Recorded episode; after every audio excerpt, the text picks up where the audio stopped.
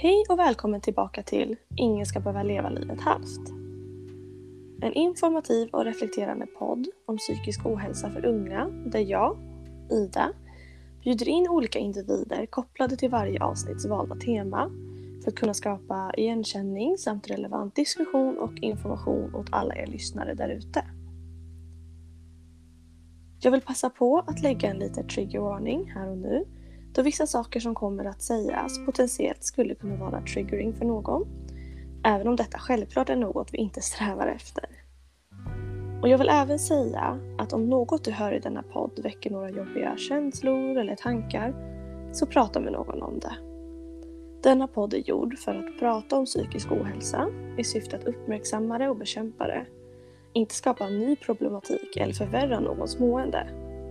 Så om du av någon anledning mår dåligt efter ett avsnitt, prata om det. Flera jourer och chattar finns för dig där jag kan rekommendera Tilia som har öppen chatt varje kväll men många fler finns. Valet är ditt. Om du vill veta mer om bakgrunden till denna podd får du mer än gärna lyssna på avsnitt 1 eh, förutsatt att du inte redan har gjort det. Eh, och jag skulle även bli jätteglad om du som lyssnare efter att ha lyssnat skulle vilja svara på några frågor i enkäten som finns länkad i avsnittsbeskrivningen. Detta då podden är en del av min utbildning och respons skulle vara så uppskattat. Men nu så kör vi igång!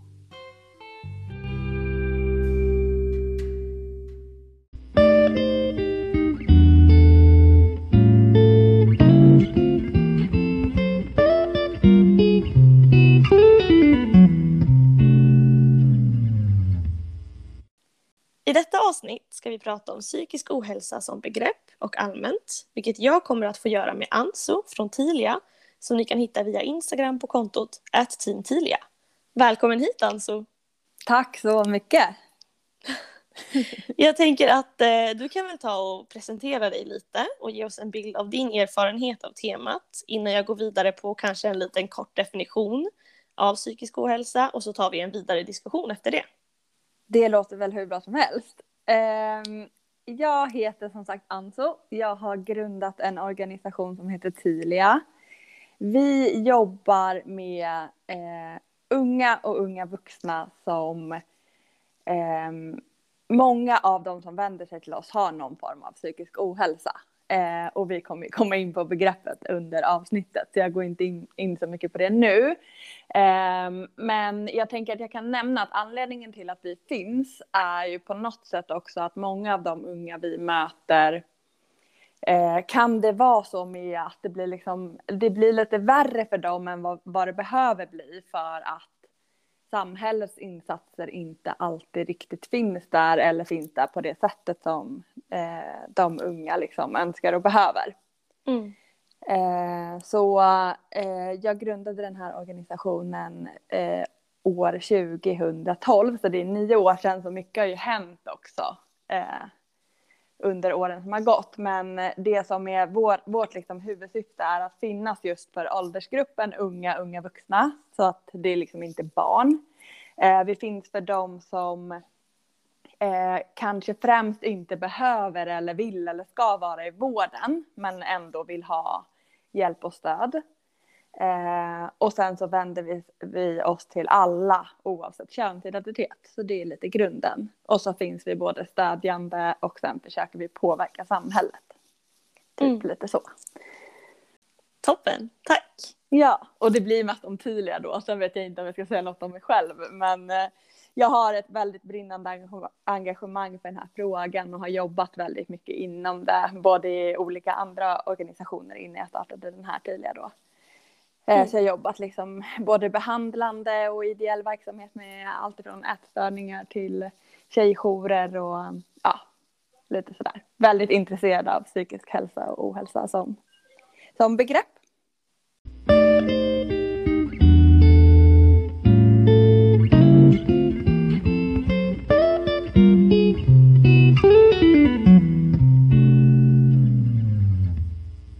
Jag har valt att som lite definition av psykisk ohälsa eh, kolla till Världshälsoorganisationen som definierar hälsa som jag citerar, ett tillstånd av fullständigt fysiskt, psykiskt och socialt välbefinnande, inte endast frånvaro från sjukdom eller funktionsnedsättning.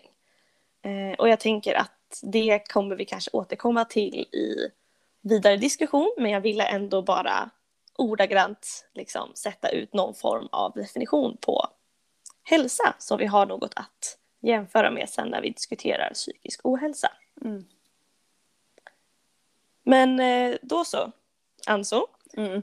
Jag tänker att liksom den kanske mest primära frågeställningen, eller jag har två kanske, men jag tänker vi kan börja i vad är psykisk ohälsa? Kanske både vad vi tycker men också kanske då i, i relation eventuellt till den här definitionen som vi nyss lyssnade till. Eller jag berättade. Ja. Ja, gud, det, det här är ju intressant alltså. Mm. Ehm, där jag tycker att om man, om man skulle ta ursprung i WHOs definition Mm. eh, gillar jag verkligen den här, det här när man säger att det är inte enbart frånvaron av sjukdom. Där känner jag bara, ja ah, så bra, det känns humant, det känns som att mycket kan liksom innefattas i det. Mm. Eh, och sen å andra sidan när man pratar om att det är det här fullständiga välbefinnandet liksom. Ja, Eh, inom, vad är det, fysisk, psykisk och... socialt, eh, socialt. välbefinnande. Mm. Mm. Där känner jag genast att ribban blir lite hög. Ja. Eh, sen tycker jag ju att det är... Någonstans är det ju superintressant att diskutera att tänk att hälsa kanske skulle kunna vara det. Tänk, alltså kan vi som människor nå dit? Alltså Mm. fullständighet i alla de här tre. Eh, och prata om det men så länge det inte blir ett krav. För min erfarenhet liksom i, och den kommer ju väldigt mycket från alla de unga främst jag har mött, att så här, Mm. kraven är så höga. Eh, och det tycker jag lite, den här definitionen har höga krav, vårt samhälle har höga krav, vi har ofta väldigt höga krav på oss själva också Mm. kring vad hälsa är. Mm. Ehm, där jag tycker att det känns väldigt mycket bättre att låta hälsa vara någonting som är kanske dels mer individuellt för att det är Mm. så himla olika. Eh, både hur vi är som person, alltså det är ju bara att ta liksom, en del gillar eh, rött och andra gillar svart. Det är klart att vi inte kan ha en, en enad diskussion liksom och definition på hälsa heller då. Så här, vi, vi är så olika. Ehm, men eh, ja, lite så går nog mina tankar kring det. Mm. Vad tänker Ja, men- du? Ja, men jag håller verkligen med. Jag känner det här med att inte endast frånvaro, frånvaro från sjukdom eller funktionsnedsättning är jättebra. Men också det här full, ordet just fullständigt. Mm. Fullständigt fysiskt, psykiskt och socialt välbefinnande. Jag tänker verkligen så här, men kan verkligen någon vara vid full hälsa då? För jag, liksom, jag ser verkligen på det här i så här, eh, hur länge kan man då vara i det här tillståndet? För liksom, livet går ju verkligen ständigt upp och ner incidenter som händer och saker som dyker upp från ingenstans. Hur kan man då liksom vara i ett tillstånd av fullständigt fysiskt, psykiskt och socialt välbefinnande? Ja. Det känns som att liksom, det finns väl ingen som liksom har en månad som är så helt fri, felfri, jag upplever ingen oro, ingen stress, ingen ångest, inga grubblande tankar, inga svåra känslor, bara så här en månad av bara så här fullständigt fysiskt, psykiskt och socialt välbefinnande. Jag bara va? Hur är det möjligt? Just för att relationer är så pass komplext så tänker jag liksom att eh, vad, vilken jäkla ytterlighet det skulle vara om man liksom är fysiskt 100 procent. Man har inte ens ont i lilltån Mm. och samtidigt är alla relationer på banan. Ja. Och de är supersvåra. Och sen psyket som också snurrar runt en hel del för de flesta. Det innebär ju att vara människa, att det är lite snurrigt ibland. Liksom. Mm.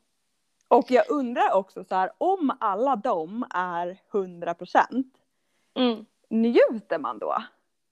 Eller behöver människan något motstånd för att känna liksom livet i sig? Ja, jag vet Ja. inte. Nej men jag förstår vad du menar. Jag tänker direkt på det här också nu med typ fysiskt välbefinnande. Att typ så här, ja, men som kvinna att ha mens och många har ju ofta mensvärk. Och Ja. att så här, just för att om du, har, om du upplever mensvärk då är det ju typ som en liksom sån enormt skön känsla sen när den går bort. Då kanske du också tar tillvara mer på det som är liksom när den försvinner. Förstår du vad jag menar? Så, så klokt. Verkligen. Eh, ja, men eh, då kan vi båda kanske komma överens om att den här WHOs definition av hälsa är kanske lite för lite ambitiös. Ja, vi är olika för ambitiösa. Vi kan inte höra av oss till dem. Droppa ett mejl bara. Ja. Eh, ja, men då tänker jag lite så här också eh, kring frågeställningen kan jag leva utan psykisk ohälsa? Det är ju Mm. lite, lite relaterat till det här. eh. Mm. Verkligen. Åh, jag tycker den också är, för jag... Mm, jag, alltså jag känner dels eh, beror det väl lite på vilken psykisk ohälsa man pratar om. Mm, Ehm, eh, på Tilia jobbar ju vi liksom inte så mycket med psykisk sjukdom och diagnoser, även om vi möter många som också har det såklart. mm, Eh, men vi jobbar ju främst med så här, eh, kanske sån här ohälsa som sitter mer i stress eller i tanken om att man inte duger eller ja, mm, som, som ändå på något sätt är psykisk ohälsa också. mm, Ehm, så pratar man om den mer psykiska ohälsan så tror jag att man kan komma till ganska långa perioder där man kan leva utan det. mm, Ehm, och jag tror att samtidigt så vill jag verkligen vara tydlig med att så här, är det så att man till exempel har så här en diagnos eh, som är en psykisk sjukdom och kanske, det kanske man kallar psykisk ohälsa. mm. Eh, så, um, så kanske det är så att man lever med det hela livet, bara lär sig att hantera det liksom. Ja. Och då kan det ju vara med medicin eller samtal eller anpassa omgivningen eller och eller blandning liksom. Mm. Jo men verkligen, jag tror ibland att så här, när man bara säger psykisk ohälsa så tänker man ofta på typ diagnoser eller liksom, ehm, ja men liksom, vad ska man säga, lite mera heltäckande och kanske långvarig psykisk ohälsa. Medan Ja. saker som typ bara, eller bara och bara, men alltså liksom ångest, oro, stress, press, kroppsideal, alltså tankar, liksom sådana saker, inte, man tänker inte direkt på att så här, ja, men det är ju psykisk ohälsa.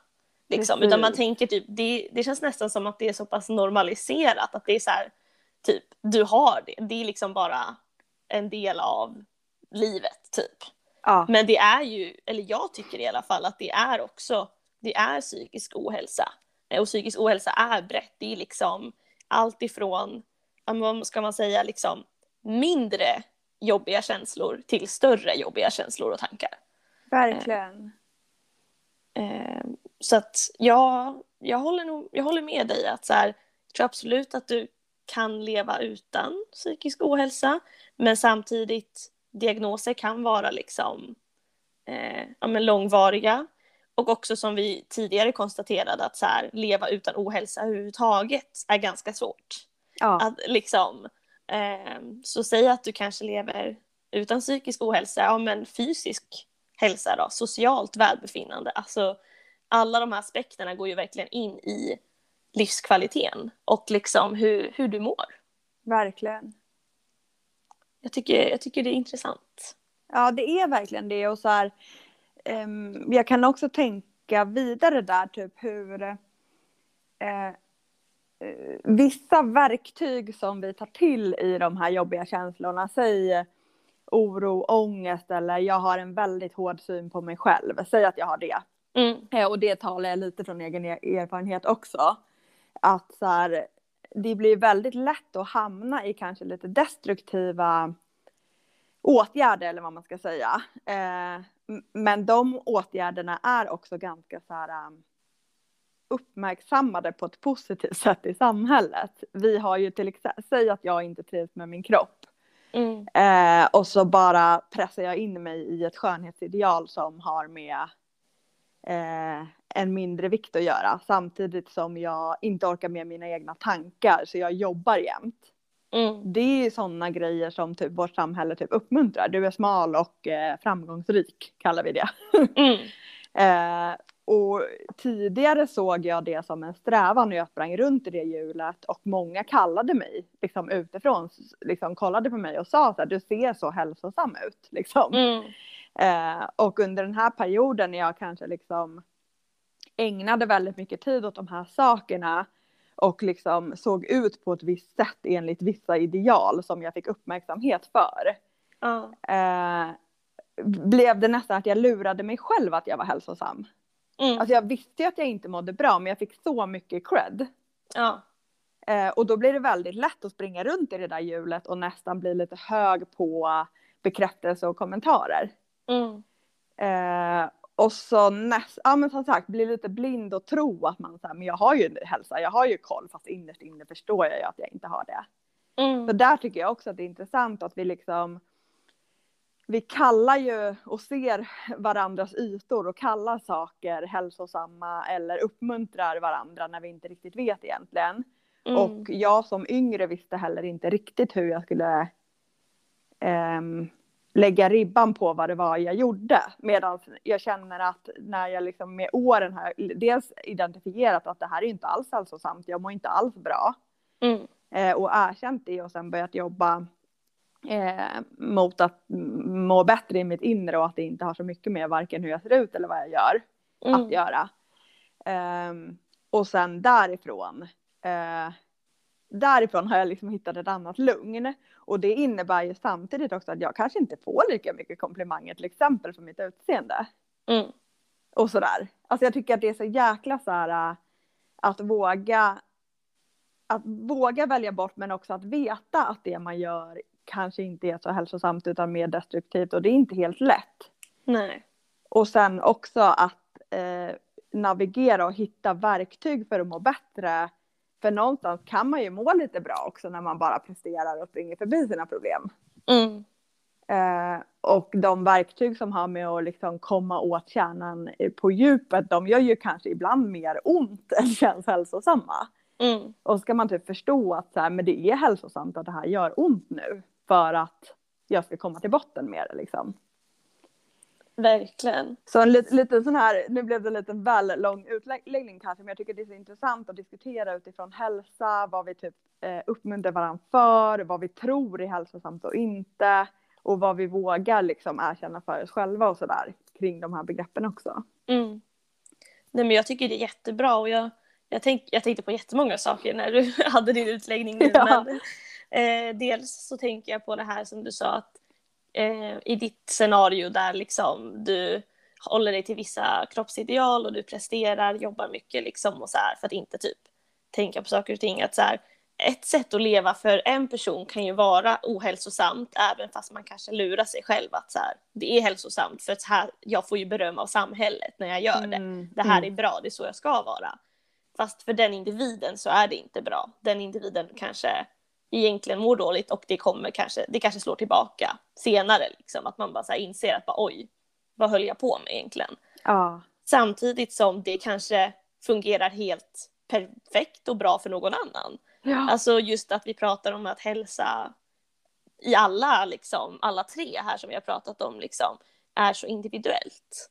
att verkligen, liksom- verkligen. Att någonting jag orkar, klarar av, tycker om, gillar, fungerar för mig liksom, att göra eller liksom fungera på, ha en livsstil i, kanske inte går att applicera på alla andra. Liksom. Verkligen. Och, och också eh, att det kan vara samma person men att man gör det utifrån olika perioder i livet och driv. Mm, Sådär. Att verkligen. jag liksom, det här var ju jag eh, för kanske 15 år sedan. Eh, Mm. Och då var det bara ett destruktivt hjul där jag bara sprang. Mm, Eh, men sen när jag jobbar på min självkänsla och hittat mina värderingar och min grundkärna som jag känner att jag vilar väldigt tryggt i idag. mm. Eh, jag älskar fortfarande att jobba mycket. eh, men det är inte en flykt. Nej. Men liksom, jag är fortfarande verkligen en person som gillar liksom, den farten som Mm. det kan innebära. Mm, jättebra. Och det, det kan jag ändå, jag kan känna igen mig lite i det just att så här, jag har ju också haft, eller jag har haft en del prestationsproblematik där jag hela tiden har velat prestera, prestera bättre, mera, snabbare liksom. Mm. Och i skolvärlden liksom och gällande betyg och så. Och det var ju också mycket som du säger att man får bekräftelse på att så här, oj vad höga betyg du får eller oj vad du är smart, oj du är så duktig liksom.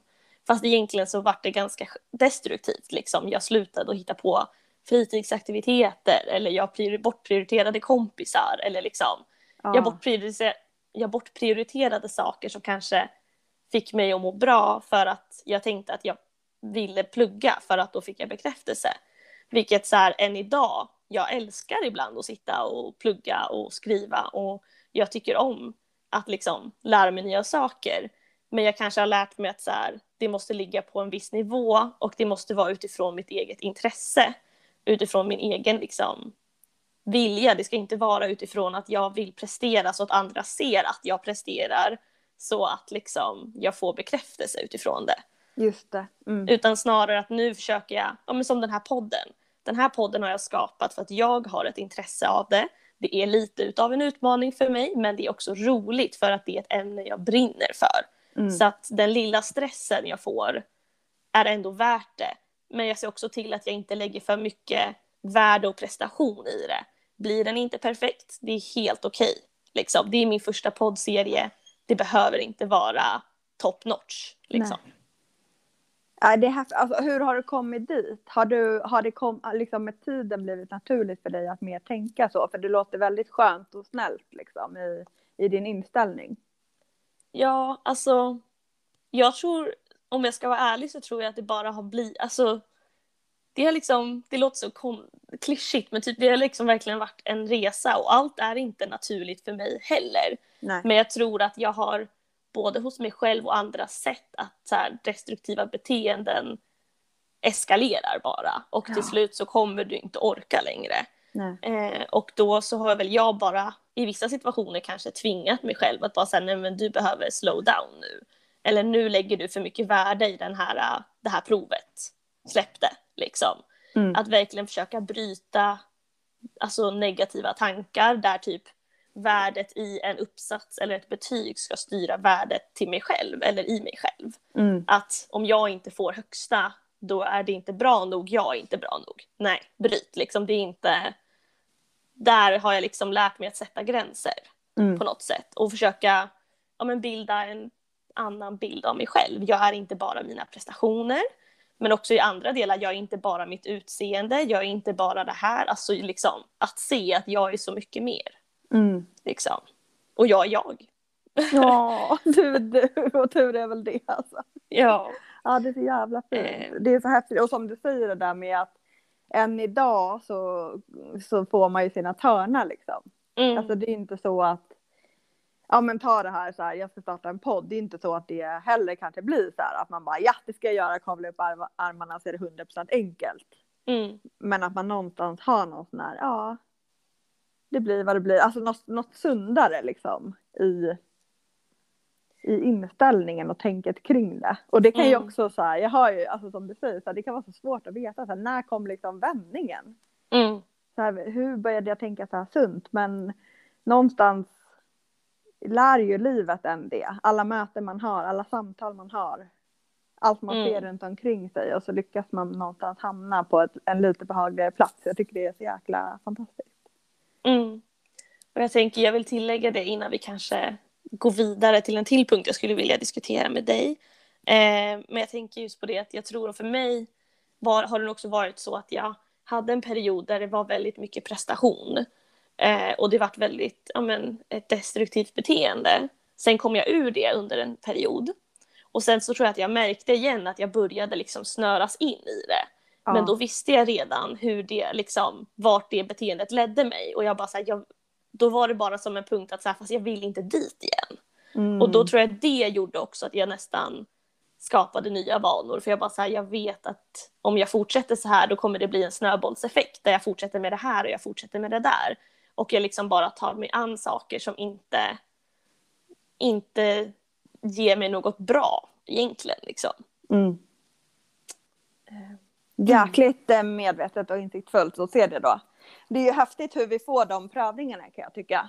Mm. Att det kommer som en boost, en till liksom så här. Vad tänker du nu den här gången om det här? Och du hinner så här, nej det här kommer bara bli en snöbollseffekt. Jag brukar kalla Mm. det så här ibland att ehm, man får en prövning liksom som utifrån och så här, var står du nu i det här? Nu ska vi Mm. testa dig typ så här.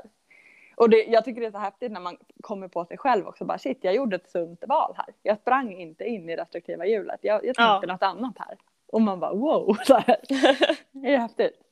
Ja men verkligen. Och sen vill jag bara säga det till alla som lyssnar också att jag har ju inte sett på det så här när jag har varit i olika perioder eller situationer utan det här är ju verkligen sagt utifrån ett liksom i efterhand perspektiv. Ehm, det kanske låter som att jag på en dans på rosor har insett liksom vad, vilka beteenden jag har haft och vilka som är bra och dåliga men det är verkligen inte så. Det har verkligen varit upp och ner och hit och dit överallt liksom. Ja. Nej det är en bra påminnelse och samma här verkligen. Mm. Ehm, men jag tänker att jag, jag, det här, jag skulle verkligen vilja prata om i alla fall en punkt till här som jag har skrivit ner. Eh, och det är att jag tänker kring det här med att så här, på många ställen så ser vi att det så här, hur det skrivs om hur den psykiska ohälsan hos unga ökar. Eh, det tycker jag att jag ser typ hela tiden i nyheter och tidningar och liksom Mm. hej. Eh, och bara så här, hur går dina tankar kring det? Där jag har tänkt två liksom delpunkter i det. Att så här, kan det delvis bero på en större kunskap om psykisk ohälsa nu än förr och att fler blir diagnostiserade eller att det uppmärksamma, uppmärksammas mer nu? Eller beror det helt enkelt bara på att samhället har utvecklats på ett sätt som blivit skadligt för unga? Eller liksom, det är två tankar jag har kring det. Hur, hur tänker du? Nej men jag är nog helt med på ditt spår. Och jag tror att båda de tankarna kan komma med i svaret. Jag tror dels att det är precis som du säger. Eh, även om det är det vi läser och ser kanske låter som att det är något negativt och alarmistiskt och alla mår väldigt dåligt liksom. Mm, Eh, men min erfarenhet i de här åren jag har jobbat är att jag märker att eh, det känns som att jag har pratat med så många otroligt kunniga människor på så otroligt ehm, olika nivåer. Alltså det är människor som jobbar i vården, i behandling på så här kommun och regionnivå, regeringsnivå. Det är eh, ungdomar själva, alltså sådär mm, eh, som på något sätt vittnar om att systemen blir ju, visst vi har utmaningar och problem men de blir också bättre. Så vi söker hjälp, vi blir bättre på att upptäcka, vi mm, sätter diagnoser, folk får faktiskt hjälp.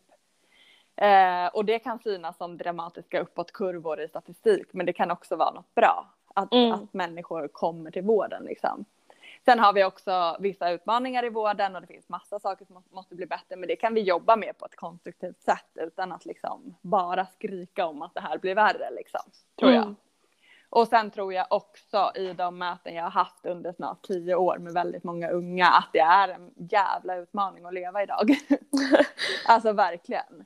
Ehm, men inte för alla. Alltså väldigt många unga mår också väldigt bra idag. Mm. Men det pratas inte så mycket om. Och det skulle jag vilja prata mer om.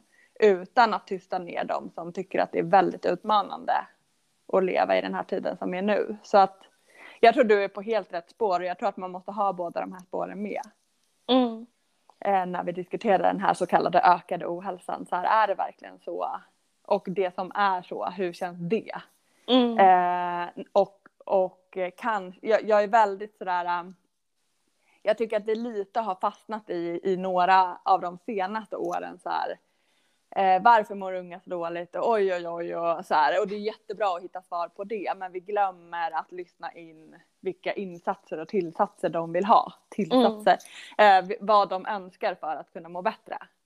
Mm. Eh, för det vet de. de. Alltså så många som är väldigt bra på att sätta ord och prata och veta sina behov idag. Vilket jag imponeras av enormt. Mm. Och där tror jag att vi behöver skifta över fokus till mer. Och sen ska vi absolut inte glömma bort och, och leta orsaker och varför och sådär såklart. Men jag tror att vi behöver skifta fokus mycket mer till så här, vad kan vi göra då? Mm. Inte bara prata utan göra mer. Mm. Jag tycker det är jättebra och också som du säger att inte bara så här undersöka varför och sen skriva massa artiklar och uppsatser och liksom, inlägg eller liksom om att så här, åh, nu ökar den psykiska ohälsan och det är på grund av det här och det här och liksom så här, liksom nästan så här toucha ämnet men inte egentligen ta tag i problemet. Precis så. Sätt. Precis så.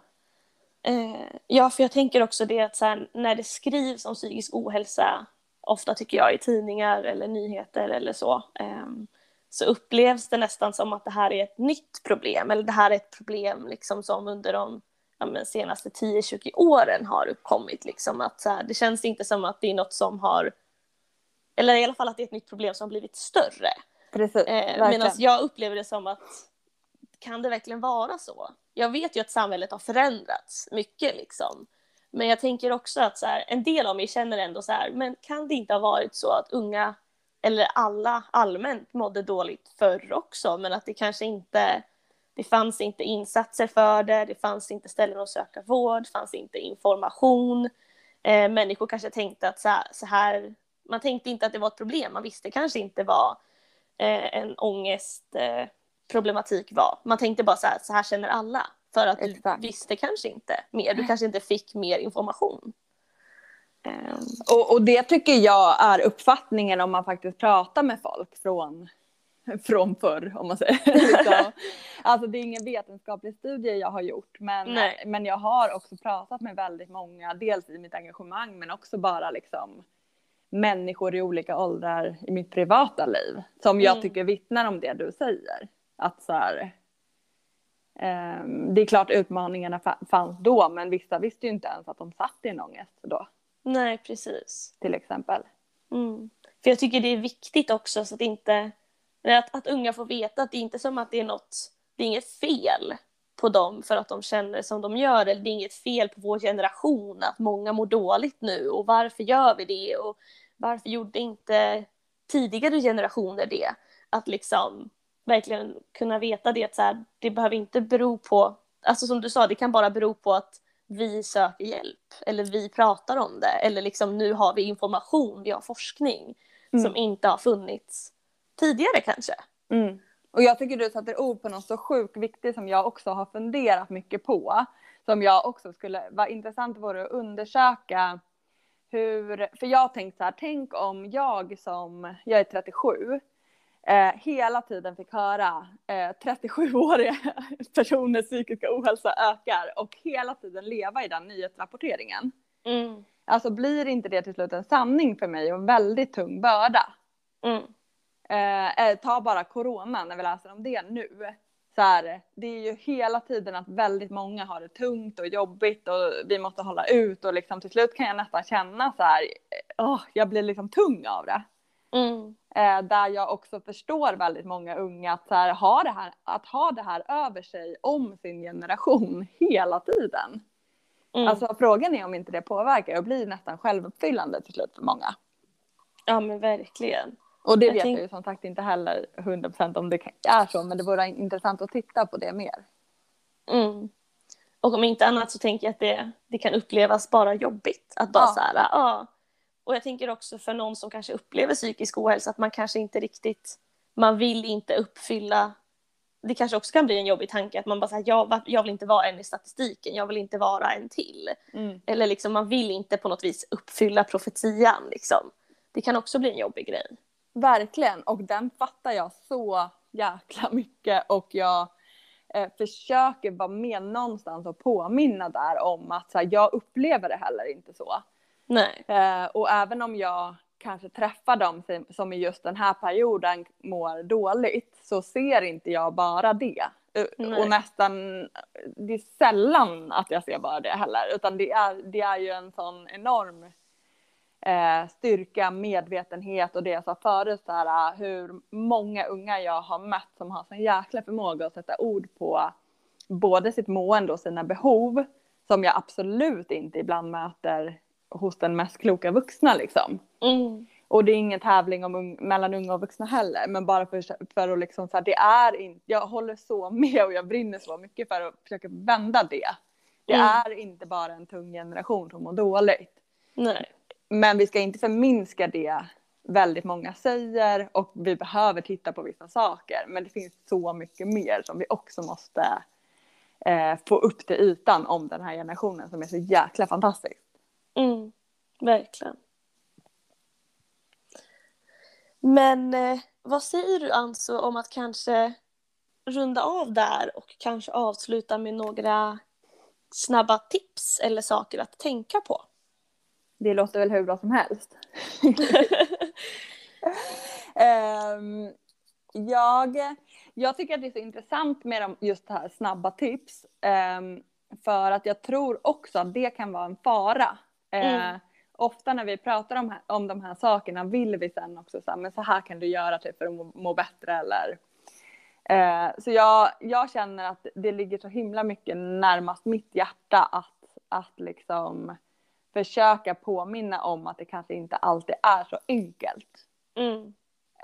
Um, och jag tycker om att påminna om just så här medvetenhet. Känner man att något är fel um, och är det något som bubblar i en uh, som, som på något sätt skaver på ett sätt som känns att det här är inte som det ska vara. Mm. Därifrån har man en nyckel för man fattar liksom med medvetenheten kommer jag kunna göra olika saker och sen är alla så himla olika. Mm. Eh, så därifrån finns det liksom en del behöver höra öppna upp dig, prata. Mm. En del behöver höra det är okej att inte prata, du kan eh, skriva eller eh, du kanske bara behöver komma ner i din kropp. Du kanske behöver eh, säga upp några relationer. Mm.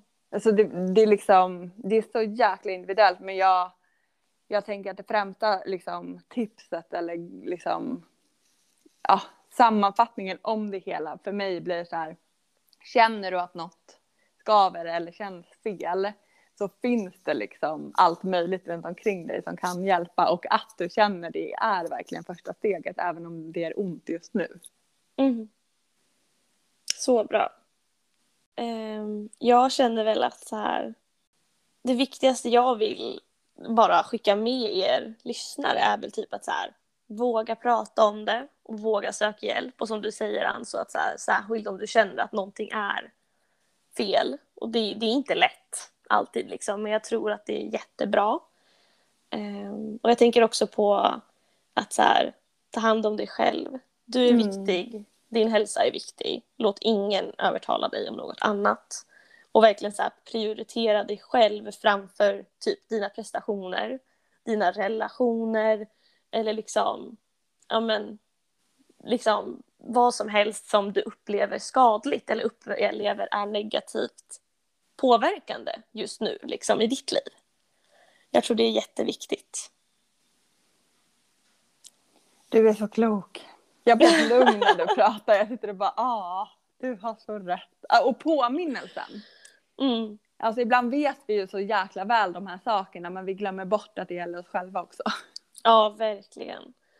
Och sen tänker jag att så här, det jag verkligen vill typ, avsluta, eftersom jag nämnde det tidlig, tidigare, men så här, psykisk ohälsa är ett brett begrepp och kan innebära, som jag sa, mindre känslor som större känslor.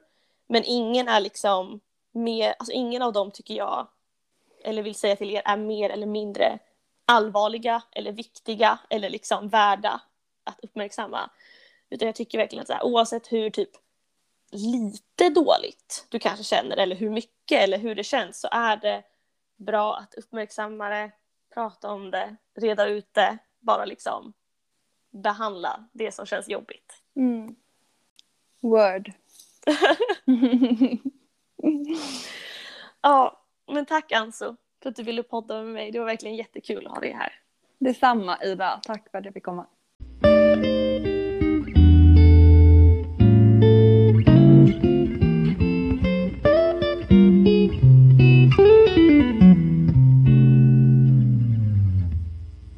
Då var detta avsnitt av Ingen ska behöva leva livet halvt klart. Och jag tackar ännu en gång dig Anso för att du ville podda med mig. Men jag vill också säga tack till dig som har lyssnat. Jag hoppas verkligen att du har kunnat ta med dig något av det som vi har sagt och att du förhoppningsvis ser till att reflektera över ditt liv och eller mående någon gång. Det är inget måste eller krav, men det kan vara både nyttigt och hjälpsamt för att leva livet till fullo.